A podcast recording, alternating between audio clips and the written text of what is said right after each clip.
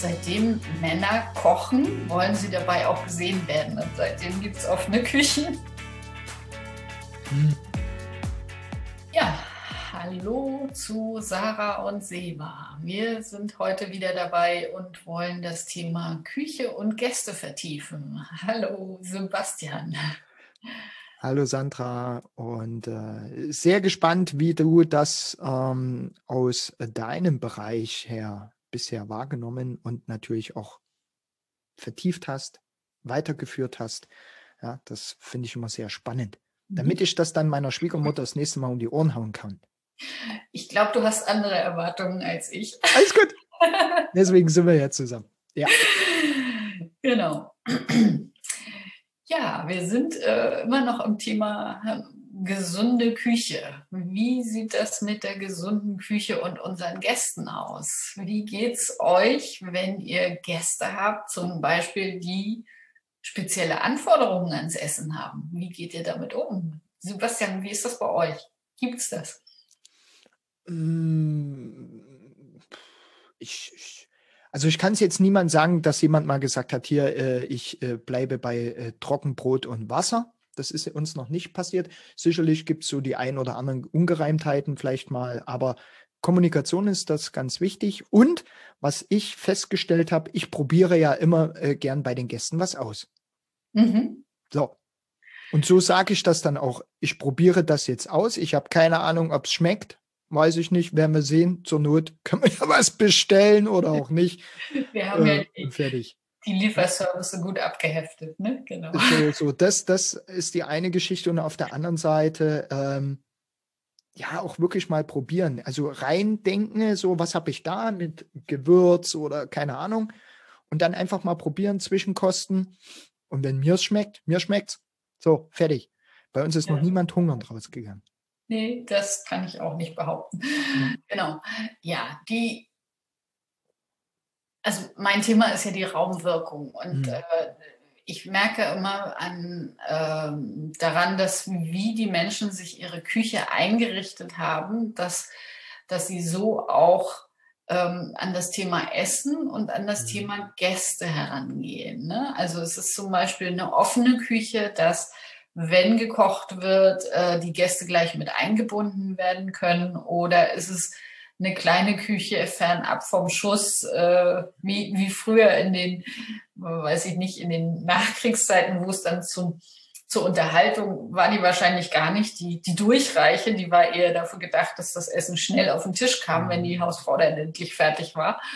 Ähm, aber heute ist da doch, ist da doch die, die Kultur in, in vielen Familien eine andere. Und ähm, wir waren mal zu Gast bei jemandem, der hatte auch eine schöne, große, offene Küche und war da auch ganz stolz drauf. Und wir haben dann philosophiert, ähm, wo halt der Unterschied ist zwischen diesen kleinen Durchreicheküchen und den großen. Und ähm, ich habe dann mal die ganz ähm, provokante These aufgestellt, seitdem Männer kochen, wollen sie dabei auch gesehen werden. Und seitdem gibt es offene Küchen. Hm.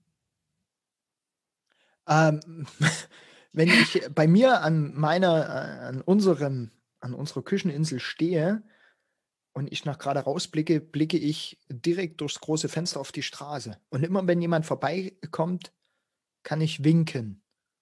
Also das, diese, das würde so schon deine These untermauern. Ja. Ob ich dann deswegen so gemacht habe, weiß ich nicht.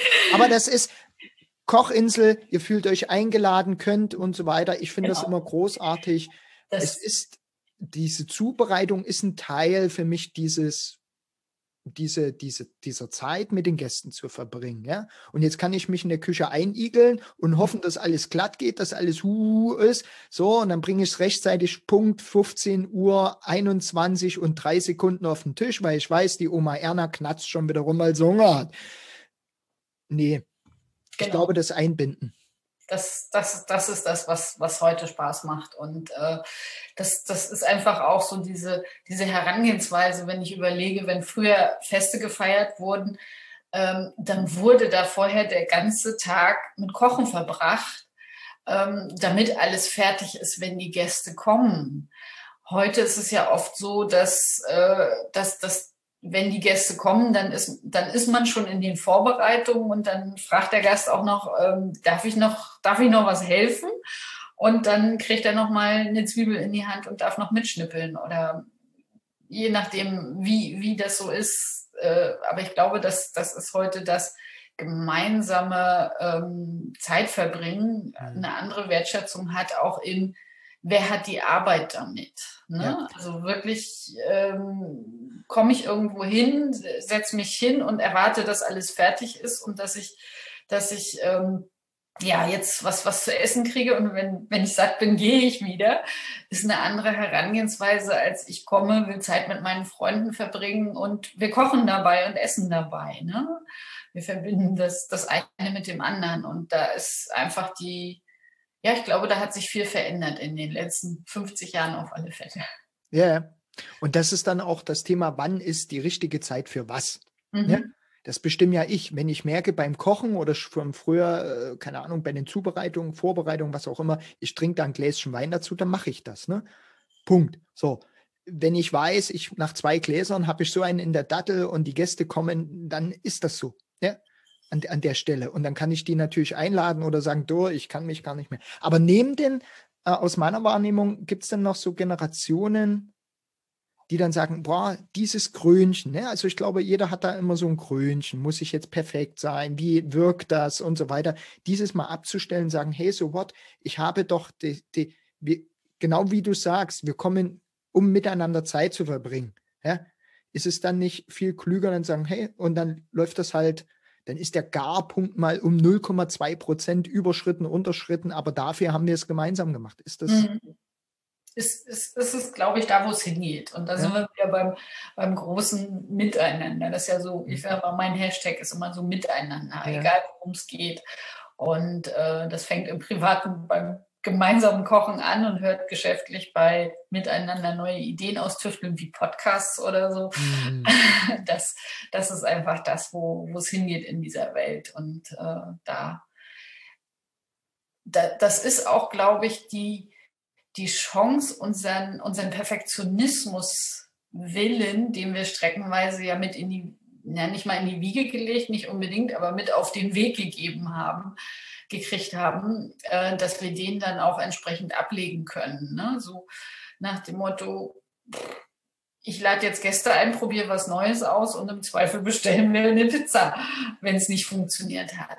Das äh, hätten sich Generationen vor uns nie erlaubt. Ne? Die haben ein Fünf-Gänge-Menü äh, wochenlang vorbereitet, ausgetüftelt und äh, dann, dann produziert und äh, waren im Prinzip fix und fertig, als sie endlich am Tisch saßen. Das, das ist ja Perfektion vielleicht schon, aber macht es auch Spaß, ist die Frage. Ne? Und mhm. ich glaube, unser Leben darf Spaß machen, es darf uns Freude bringen und damit können wir auch mit, mit allen anderen zusammen dran arbeiten. Und sei es nur ein leckeres Essen zusammen zu machen. Genau. Am Ende des Tages, wem möchtest du es eigentlich gerecht äh, machen oder recht machen und wem möchte es gerecht werden. Also Tipp als erstes, äh, mach dir nur keinen Stress bei der nächsten Party, beim nächsten Geburtstag, bei Feierlichkeit oder einfach nur, wenn jetzt sagen wir, mach dir keinen Stress. Unbedingt. Zieh dir eine Schlapperhose an, wenn dir danach ist. Und äh, wenn es halt nur in eine Tütensuppe gibt, dann gibt es halt nur eine Tütensuppe. Mach dir keinen Stress. Also, das ist so mein Tipp Nummer eins. Mach dir keinen Stress. Sandra, hast du noch zwei Folgetipps? Ich würde den Gegentipp machen. Ich sage, mach, worauf du Lust hast und zieh dir ein Kleid an. ja. ja. einfach, ähm, das, das ist äh, dann wieder auch so dieses, wenn es Freude machen soll, dann darf ich es auch äh, ausdrücken auf allen Ebenen. Und ähm, ja, auch wenn es nur die gleichen Freunde sind, die immer wieder kommen, warum soll ich nicht an dem Tag auch mal ein Kleid anziehen? Ne? So, nicht, weil ich jetzt gerade nicht in die Oper gehe oder wie auch immer, ne? So, nein, warum kann ich nicht auch einfach mal für so ein, so ein Event dann mich auch schick machen? Und wenn wir nur zu vierter sind und gemeinsam kochen, kann ich auch ein Kleid anziehen. Mhm. Ja, also je nachdem, wie ich mich mich fühlen will. Wenn du dich entspannt fühlen willst, dann darfst du auch in Jogginghose kommen. Und äh, wenn ich Lust habe, mich mal wieder in Schale zu schmeißen, komme ich im Kleid. Hauptsache das Essen ist nachher lecker. Und wenn du natürlich was Wertschätzenden für deine Gäste auch machen willst, frage sie im Vorfeld. Auf was hättet ihr an dem Abend Bock? Fragen liefert Antworten und verhindert Stirnrunzeln und knurrende Mägen. Genau. Wahrscheinlich. Auf alle Fälle.